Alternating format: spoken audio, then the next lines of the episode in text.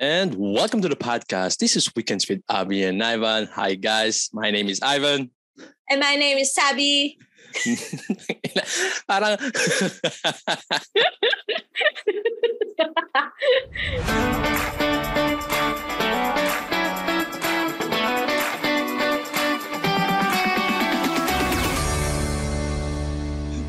Tol. Oh. Alam mo ba, nung mayroong mga ano, ilang araw na akong hindi makatulog. Bakit? na iniisip ko kung paano gumagalaw yung mata ni Jollibee. sa mga mascot. Kasi di ba nakikita mo yung kamay, nakikita mo yung paa. So paano, paano gumagalaw yung mata? Ang creepy naman ng mga iniisip mo. Hindi, kasi... Na-imagine ko tuloy.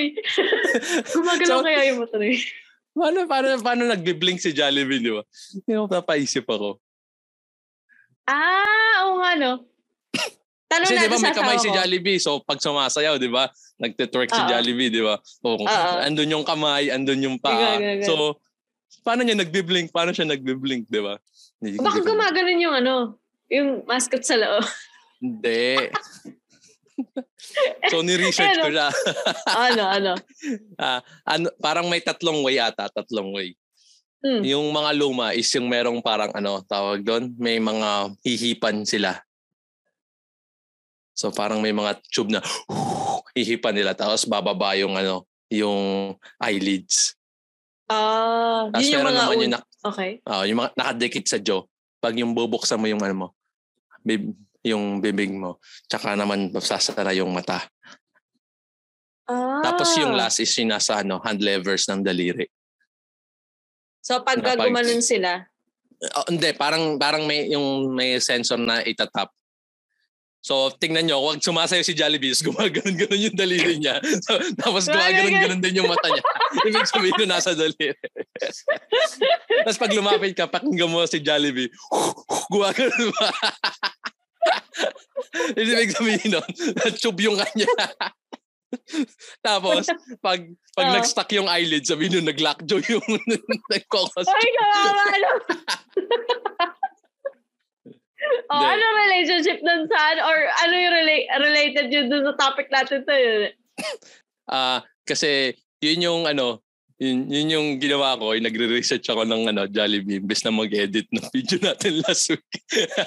Inaanap ko kung paano, paano nagbi-blink si, si Jollibee imbes na mag, uh, mag-edit ako ng video. Kaya pala late.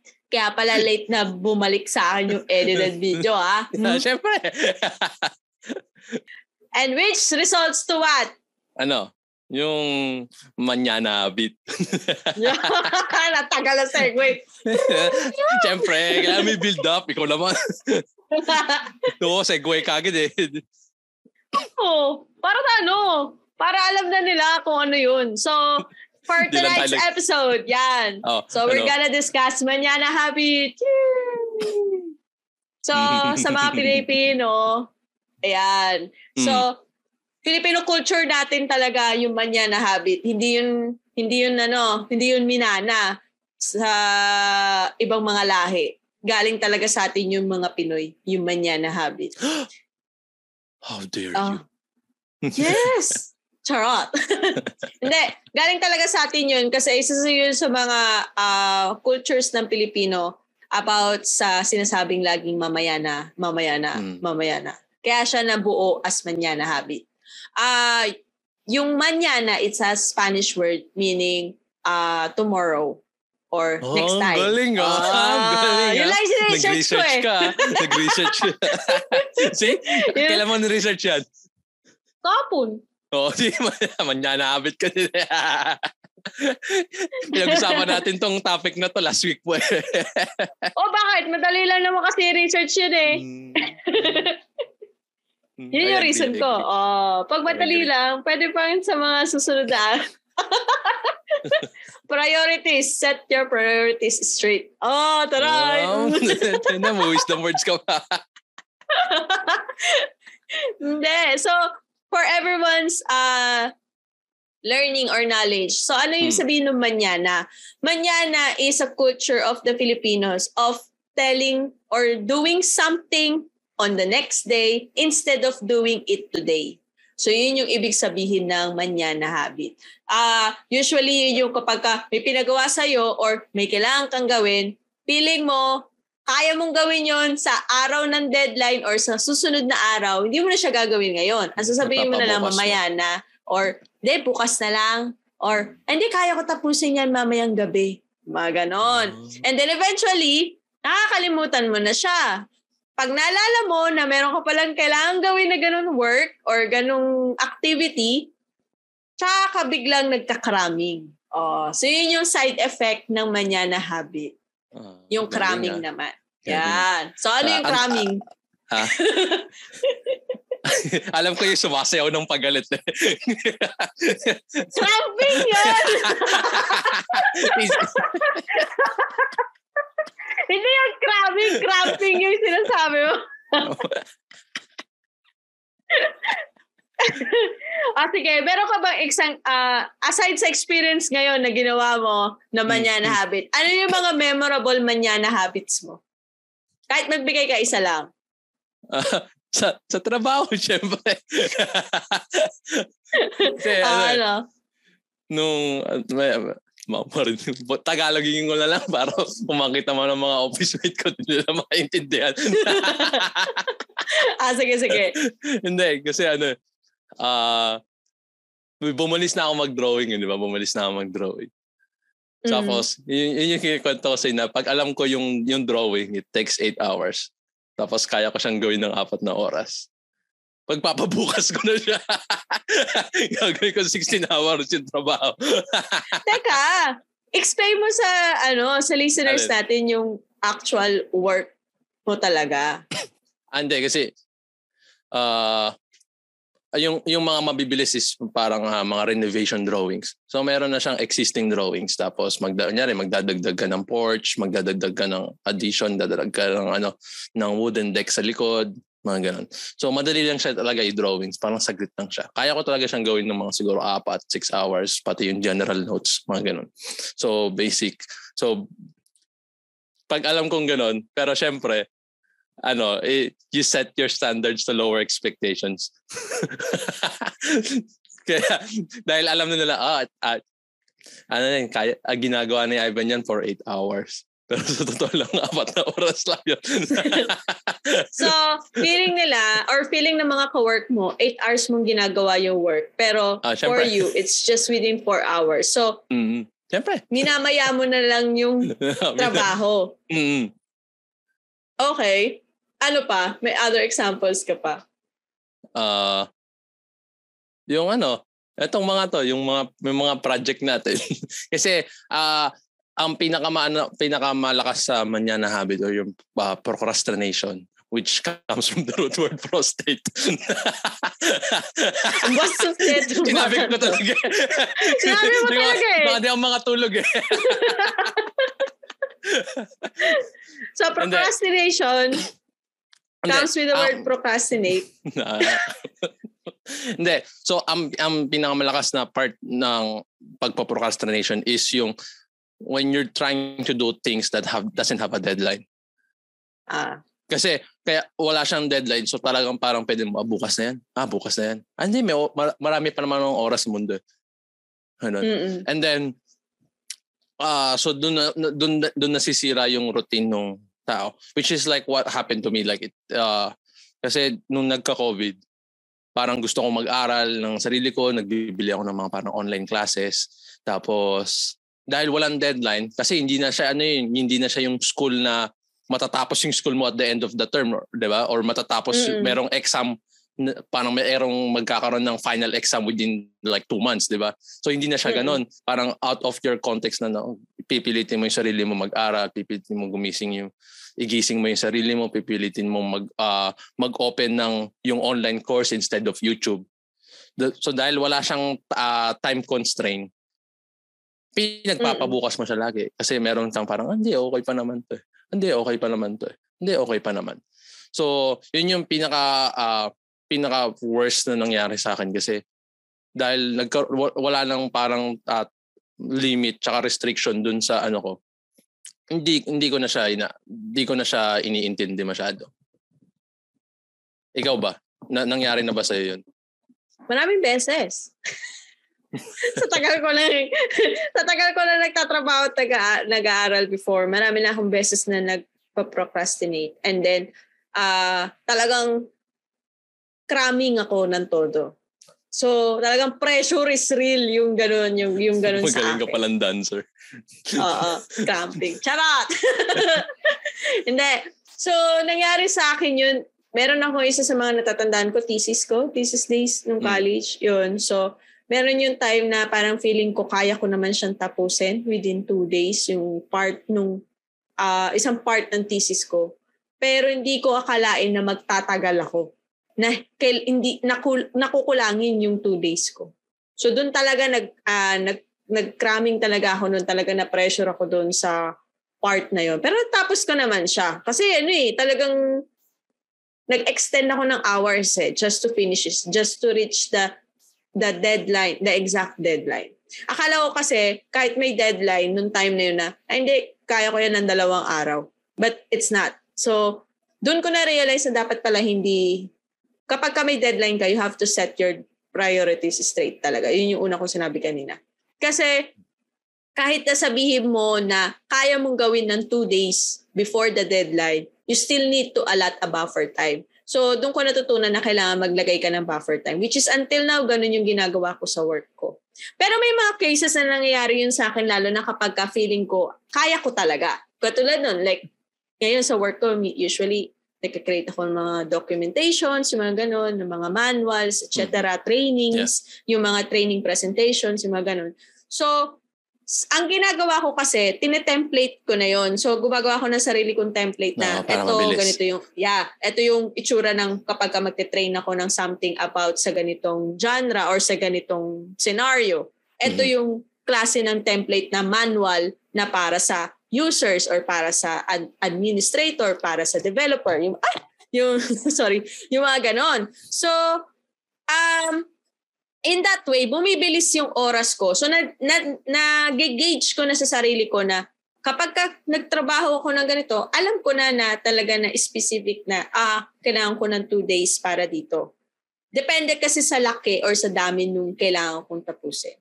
Kasi sa work ko ngayon, hindi naman yun madalas na parang, uh, yung meron akong mga usual na unexpected scenarios na nangyayari lagi sa sa araw ko na pwedeng naka-timeline ako na uh, ganito yung gagawin ko pero bigla may sisingit na kailangan ko mag-meeting hmm. or may sisingit yeah. na may kailangan akong kausapin na boss namin, yung mga ganyan. So, uh, na, na, napupush back yung uh, yung deadline or yung ay hindi hindi din yung deadline yung timeline pala yung timeline ko sa sarili ko na kailangan ko tapusin yung isang work so usually talaga ang solusyon sa manya na habit kasi hindi mawawala yun eh. Kahit sino mm-hmm. meron yan eh.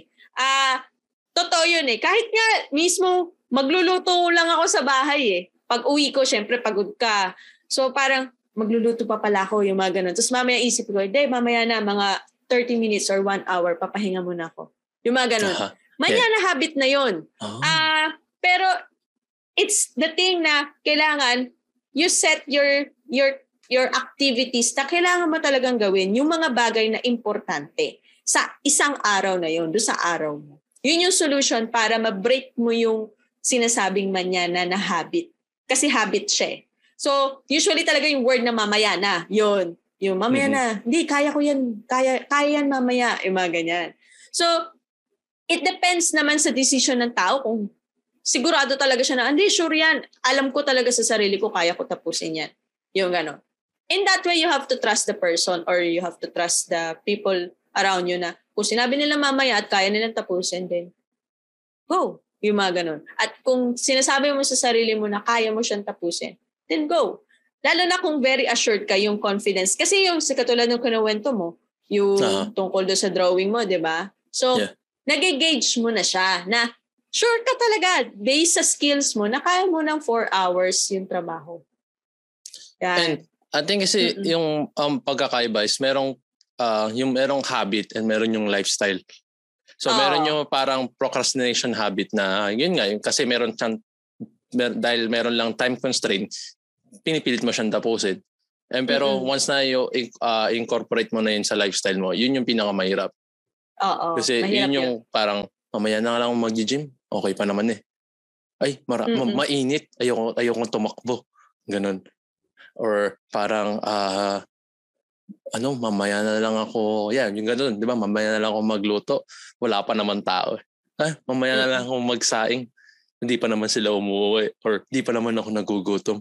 Yun. Mm-mm. So, pag once na incorporate sa ah, yung procrastination sa lifestyle mo, yun yung medyo mahirap kasi parang na, na i- hindi siya yung nag naglo-loss yung productivity mo. It's just like parang you're you're losing yung yung yung oras, nawawala yung oras mo. Mm-mm. At tapos i, nagkakaroon ka na ng parang safe comfort zone na na hindi, nood na lang muna akong TV. Hindi, laro muna ako. Hindi, cellphone muna ako. ML muna ako. Yung, yung in- inahanap mo yung comfort zone mo tsaka naghanap ka na ng excuse which is yung hard, ah, what, which is the, like yung parang worst part na ng procrastination is yung mamaya ko na lang to kasi ito na lang muna gawin ko. Once na Mm-mm. nag-start ka na mag bantayan mo na yung sarili mo, di ba? Parang Oo. si ano, parang si Aklas, bantayan mo yung sarili mo. Di ba? Dapat busy ka, bantayan yung sarili mo. Ganon. And ang, ang pinaka a way para maka-escape doon is yung talagang you don't take it as a battle, you take it as a war. Di ba? Parang meron times na magpo-procrastinate ka pa rin at meron times na kailangan i-push mo yung sarili mo na hindi, kailangan ko itong gawin. Nandun Mm-mm. lumalabas yung pag set mo ng priority. Like sa isang araw, di ba? Iisipin mo, ano ba yung mga dapat kong gawin? Ito ba eh, pwede kong ipagpabukas or ito ba eh, dapat tapusin ngayon? And then once na Yes. na-idea mo na lahat to, pwede ko pa ipagpabukas. gumawa ka ng isa. Gumawa ka ng isa. Kasi Yeah. doon mo malalaman na natalo ka na doon sa battle na yun. Kasi kung naisip mo, ay lahat naman pala to pwede pagpabukas. So wala ka nang gagawin ngayong araw. Mm-mm. So, talo ka na dun sa battle ngayong araw. So, dapat, syempre, kahit pa, paano, sa isang buong linggo, meron kang wins. Para magkaroon ka ng ah, self-fulfillment na, oh, na nananalo na ako sa procrastination lifestyle ko. Malapit na ako maka-getaway dito. So, yun. Eh, parang sa umaga, gising ka, ting- tingnan mo, ano yung mga pwede kong gawin?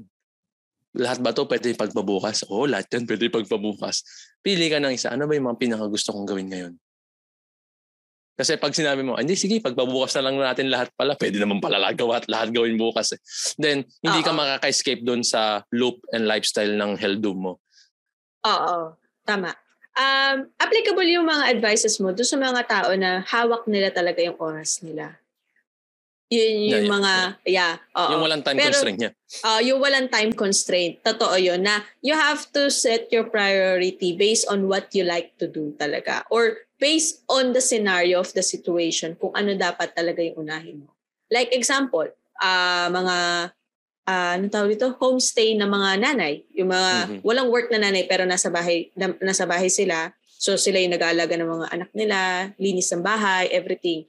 So usually may mga ganong scenario din yung mga nanay na mamaya na, yung manyana habit din, na mamaya na na lang nila gagawin kasi papahinga muna Chismis sila muna. saglit. O kaya yung mga ganon, chismis muna sa labas, usap muna sa kapitbahay. Yung mga ganon, hindi mo mabibreak yun eh. It's a habit. Um, sa mga ganong scenarios, usually talaga pag gising mo sa umaga as as a mother, you, you need to think kung ano yung mga dapat na kailangan mong unahin sa umaga like yung baon ng mga anak mo kung pumapasok na sila, baon ng asawa mo kung nagbabaon yung asawa mo paalis ng ah, papunta sa work, yung mga ganyan.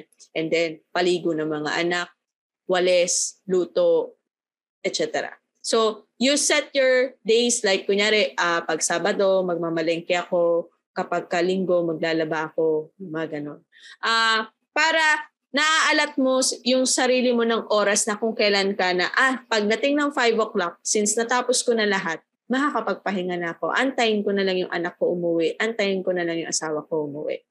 Kasi kapag ka yung pagising mo sa umaga tapos parang feeling mo, ah, mamaya na, matutulog pa ulit ako. Lalabas na yung katamaran eh. Yun na yun eh. Mm. Na Yeah. parang tinatamad ka na gawin yung ibang activity na dapat ginawa mo na that day. Like example, schedule mo na maglalaba ka. Pero dahil parang pagod ka or tinatamad ka, sabi mo na lang na, "Ah, hindi, bukas ko na lalaban. eh bukas meron kang ibang schedule. Example, kailangan mo pumunta ng Meralco, magbabayad ka. So, namumove yung paglalaba mo or nagkakaroon ng consequence na nabe-break yung cycle mo. So, mm-hmm. yeah. yun yung mga effects na nai-experience ng tao na hawak, wala silang time constraint. Which is very different naman sa mga tao may deadline. Yung, yun yung usually na nandun sa work. Katulad nung sa akin, kapag ka binibigyan kami ng trabaho, pag binaba sa akin yung workload, ako yung magde-decide kung ano dapat yung deadline mm-hmm. nung work na yon. So, usually, ang para sa mga boss namin, kailangan kapag ka mabilis lang or madali lang yung uh, task na ibinaba nila, usually dapat 2 days, 3 days tapos na. So ang ginagawa ko, pagka kinausap ko yung mga uh, team members ko, pag diniscuss ko yun, tatanungin ko sa, sila mismo sa confidence level ng skills nila na ilang araw kaya mo. And then magbabargain kami. Kasi pagka kunyari sinabi niya, alam, sa akin, sa side ko, tingin ko 3 days tapos yan. Pero kung sasabihin niya 4 days, sasabihin ko no, 3 days. Kala sasabihin mo, ah, 4 days. Ah, sige, 2 days. Hindi, paano kung gawin mo 3 days? Kaya mo ba? Pagka pumay- pumayag siya ng 3 days, so 3 ah, sige, days yung days extended. Oo. Pero ang trick nun, since Tagalog ano naman yung discussion, hindi, ganito kasi yan. Ganito, ang ginagawa ko dyan, kasi syempre may deadline, di ba? Sila pa naman yung Minsan, avid na nakikinig dito. ha? Yung pa naman yung amin. Yung mga nakikinig sa akin. so,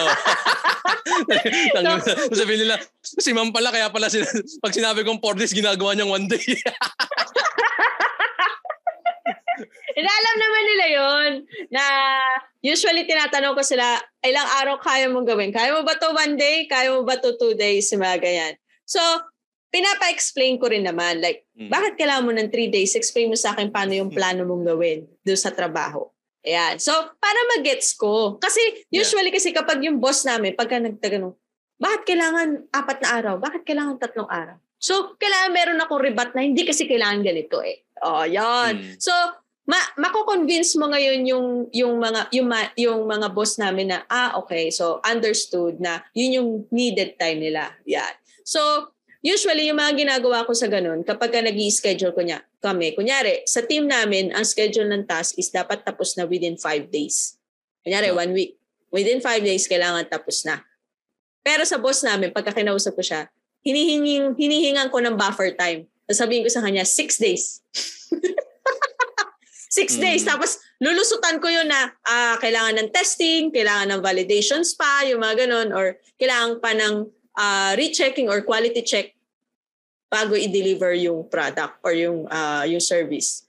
So, in that way, pagka pumalya na, ay po hindi pala kaya ng five days. So, may pang, isa pa akong araw. May isa pa yeah. kami one day. So, uh, although sa, sa, sa team namin, nakafocus sila, hindi five days lang, five days lang, five days lang. Hindi, pwedeng hindi nila alam or pwedeng alam nila na binibigyan ko sila ng buffer time. So in that way, parang hindi na break yung trust ng mga boss sa amin kasi feeling ng mga boss namin nagagawa namin talaga actual yung work on the deadline. Eh, gets mo ako. So, lumalabas kasi paano kung natapos sila ng four days. O de, much better yung performance, di ba? Yeah. Oh, mas good kami. Kasi, ang laki nung timeline namin. So, yung mga ganong klaseng bagay. Hindi, yun ganun yung mga... naman talaga eh. Pa, once na nag, ano kayo, once na you go sa project management. Kasi kami ganun din eh. Pag nag-estimate kami ng mga construction, gusto talagang magbibigay ka ng buffer time. Siyempre, katulad nun, hindi mo alam kung kailan uulan. Di, di mo mm-hmm. alam kung kailan mag snow Lalo dito may snow tsaka ulan, di ba? So kung kung kung magka-construction ka sa labas ng ano, kunyari, magpapalit ka ng pader, di ba?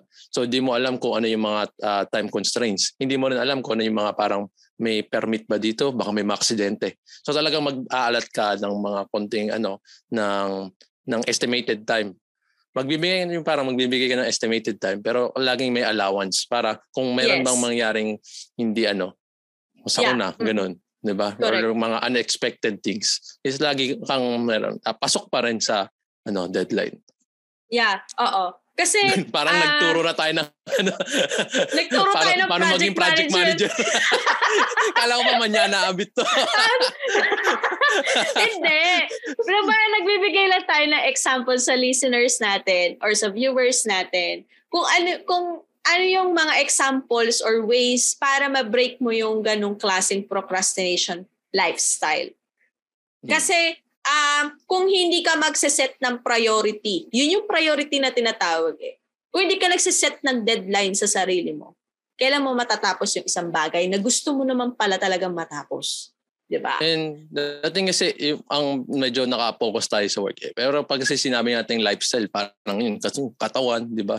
Ganun. Or like yung pag yung upgrade ng career mo, 'di ba? Kasi meron mm-hmm. katulad katulad ko 'di ba gusto kong maging uh, illustrator, gusto kong maging uh, writer, 'di ba? Na uh, publish Uh-oh. na children's book writer.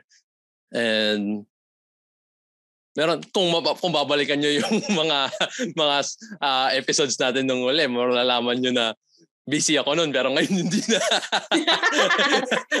so dun, kasi nga na katulad ko parang wala siyang uh, uh, restriction, wala siyang time restriction. Mm-hmm. So nasa discipline na yun ng tao na kaya ko ba to gawin ngayon? Gagawin ko ba to? So yes. doon lumalabas yung ano parang willpower ng isang tao na na kaya niya ipupush through ba niya yon ipagpapalit ba niya yung yung comfort niya based on dun sa maabot niya yung mga gusto niyang maabot di ba kasi doon din lumalabas yung procrastination is like yung parang pinagbibigyan mo lahat yung yung comfort zone mo in, uh, in kaysa doon sa parang gusto mong mangyari talaga sa buhay mo, di ba? Tulad nun, parang, Uh-oh. Katulad nito, bumili ako ng mga chichirya uli. Eh, nag-gym nga ako para gumanda yung katawan. Tapos puro chichirya na naman itong katabi ko. di ba? So parang, uh, kakainin ko ba to ngayon o mag-exercise ako? Di ba? Matutulog mm-hmm. ba ako ngayon or or mag-aaral ako? So dahil mm-hmm. yun, meron, marami kasi maraming tao na katulad ko na lalo na ngayong COVID na yeah, may, may, meron trabaho pero may, merong konting responsibilidad. Hindi naman lahat kasi siyempre papalamunin ako eh. uh, mer- so mer- marang mer- meron kang a, a definite amount of time to do things na parang maabot mo yung mga gusto mo. Pero dahil wala namang pumipilit sa'yo, walang nagdaan sa'yo, nagkakaroon ka ng liway na, hindi, excuses muna. Mm-mm. And dun sa mga katulad ko na ganun, eh, ang, ang pinakamagandang advice talaga dun is like, yun nga, i-treat mo yung ano yun, parang gawa ka lang kahit isa. Kahit maliit lang. Tapos, i- celebrate mo siya. Kasi, para mabigyan ka ng, uh, hindi, alam ko, pag, uh, uh, pag, naka, pag nag-aral ako ng isang video ngayon, makapaglaro ako mamaya. Kasi ganun, uh-huh. ganun yung ginagawa ko eh. Kasi ano ba yung mga comfort zone ko? Uh, manonood ako Netflix, uh, mag, maglalaro ako. So sabi ko, ah, ito yung mga comfort zone ko. So gawin natin ganito. Mag-gym ako. Pag nakapag-gym ako, pwede ako maglaro mamaya. So Mm-mm. hindi ako mag-gym, hindi ako maglalaro. So, reward system. Oo, reward system. That, that's is yung easiest way para maka-crawl out ka dun sa loop na pinasukan mo. Mm-mm. And meron kasi talagang meron parang sobrang dire na yung situation niya na talagang na pinoprocrastinate na niya everything. And medyo Ayun, mahirap ano yun. Mahirap talaga makalabas doon. Yeah. Mm-mm. Medyo, medyo malala yun. So parang daan-daan lang. And then ang pinaka easiest way is like yung wag mo i-crucify yung sarili mo kung mag-feel ka. Kasi maraming tao na, marami na akong tao nakita na parang, uh, hindi nagpipel na ako. Kasi katulad ganun din ako eh. Parang, hindi ako nakapag-drawing ngayon, ayoko na. Mm-mm. So, lalo ka na ngayon nawawalan ng parang ng, ng passion tsaka ng motivation na the, the next day, gagawin ko pa ba so hindi ko naman na, hindi ko nga nagawa kahapon. Di ba? Eh, kaya yun, yun yun ititreat mo na like parang battle siya na ay na as a war siya, 'di ba? Meron kang matatalong mga battles na araw, meron ka pa ring mananalo. Mm-mm. So, 'yun. Ano ba ikaw? Anong mga magandang advice mo? Kasi ikaw mas ano kayo, yung parang kasi ako mas like more of like yung less constrained ako. So, uh-uh. doon ako doon sa mga less constraints na people katulad ko. And ikaw, dahil parang mas marami na yung responsibility mo as a adult person, ano yung mga may, uh, ano mo doon sa mga taong marami ring uh, responsibilities tsaka duties? Ah, yon. So, before we end na rin yung episode, so yung advice ko in regards dun sa mga ganong klaseng scenario, um, para sa akin na, ah, it, it, this one is on my own opinion. Kasi sa akin, effective. Mm. Uh, kailangan nyo lang i-check sa mga listeners and viewers natin, kailangan nyo lang i-check kung yung advice ko is effective sa inyo. Kasi mm. kapag ka marami akong uh, workload, or even kahit sa personal life ko, kapag ka marami akong nakaset na plano na, ay, kailangan kong gawin to ngayon talaga, importante. Usually, ang siniset ko is, si, ini-schedule ko siya base sa gaano siya kaimportante para sa mga taong nasa paligid ko at para sa sarili ko. Oh. Yun, yun. So, kung based sa work, yung level of priority ba nung trabaho ko sa opisina kailangan na kailangan na ba yun ng boss ko? O hindi naman? Kasi hmm. kung hindi naman, edi uunahin ko yung ibang bagay na importante para sa mga ka-team members ko or para dun sa mga uh, yung mga end users namin na gumagamit ng services namin, yung mga ganun. So, yun yung uunahin na i-priority. And then, susunod ko na yung ibang mga bagay na yung mga madadali, yung sobrang bilis lang na like within 5-10 minutes tapos ko na na kailangan ko lang replyan to after no after ko i-focus yung ganung klaseng trabaho na ito kasi siya yung priority. Matapos ko lang yon susunod-sunurin ko na yung lahat ng mga madadali. Like, okay, replyan to. Okay, replyan to. Okay, sendan ko si ganito ng ganito. Kasi mabilis lang yun eh. Within 30 minutes or 1 hour, tapos mo na yun eh. Magugulat ka, marami kang natapos na trabaho. And then, at the end of the day, bago matapos yung trabaho mo, or bago matapos yung araw mo, magugulat ka na lang na, ah, ito na lang natitira kong trabaho. Kaya ko kaya ito tapusin ngayon? Or baka kailangan ko mag-extend hanggang bukas. Doon mag-gauge mo na na, pwede pumetics ka na. Like, pwede ka na magpahinga or pwede mo nang bagalan yung sarili mo na, ah, hindi, kaya ko to hanggang mamaya. So, 'Di ba? So nabibigyan mo ng breathing time yung sarili mo. Yung breathing na humihinga ha, hindi yung breathing ano, yung breathing time. Baka maisip nila iba eh. so yung nabibigyan mo yung time na huminga. Kasi syempre parang naging busy-busy ka sa umaga or do sa past few hours mo eh. So you have to set your priorities straight talaga. The next thing is that sa lifestyle, unahin mo lang, usually ang gina sa akin sa lifestyle ko, inauna ko yung mga bagay na tingin ko matagal tapusin. Like example, maglalaba. Yun yung inuuna ko. Kasi ang tagal niya matapos eh. Kasi wala naman kami katulad na yung mga automatic washer na ganun dito eh. So, uh, yun yung inuuna ko ma- na gawin para matapos na. So, kapag hmm. natapos na yun, i-gauge ko na yung oras ko sa sarili ko na ano pa bang kailangan kong pwedeng, ah, ano pa ba yung mga kailangan kong gawin ngayong araw? Like, kailangan ko ba mag-grocery? Kailangan ko ba mag uh, linis ng bahay? Yung mga ganun. So, hmm. in that way, nag-gauge ko na kung alin yung, is- paano ko siya i-schedule at the whole day. And then the next day, pwedeng, ah, pag natapos ko to ngayon, bukas ng ano, ng linggo, wala na akong gagawin, puro pahinga na lang ako. O, di ba? So, ah, uh, importante talaga na i-battle mo yung sarili mo na hindi, kailangan mo gawin to eh. Para matapos mo na, magagawa mo na yung gusto mong gawin. Like yung katulad ng example ni Ivan na, yun nga, may reward system ka. Hmm. Yung mga ganun. Kasi that is the only way. Walang ano yan eh, walang gamot yan eh. Walang, wala kang pwedeng inumin na gamot para matanggal yung manya na habit or yung procrastination. It's on you. Char. Turo-turo ka pa. Turo-turo ka. It's on you, guys. okay, that's it for this episode. Thank you very much for joining us tonight on our uh, episode 24. If you wanted to hear more from us, please like, comment, and subscribe on our YouTube channel and also on support Spotify. OPM Music. support OPM Music. and also, if you wanted to reach out to us, like if you wanted to suggest some topics that we can discuss, baka makarelate kami at baka meron kami experiences beforehand about do sa topic na yon, send us a message on Facebook at Weekends with Abby and Ivan. That's it, guys. Thank you for joining. Bye-bye!